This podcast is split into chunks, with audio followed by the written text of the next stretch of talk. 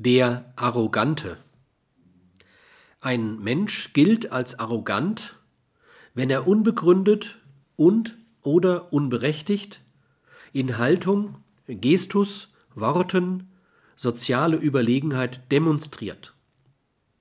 Ich bin bislang noch keinem arroganten Menschen begegnet, der die Demonstration seiner Überlegenheit etwas anderem verdankte als seinen Mindergefühlen.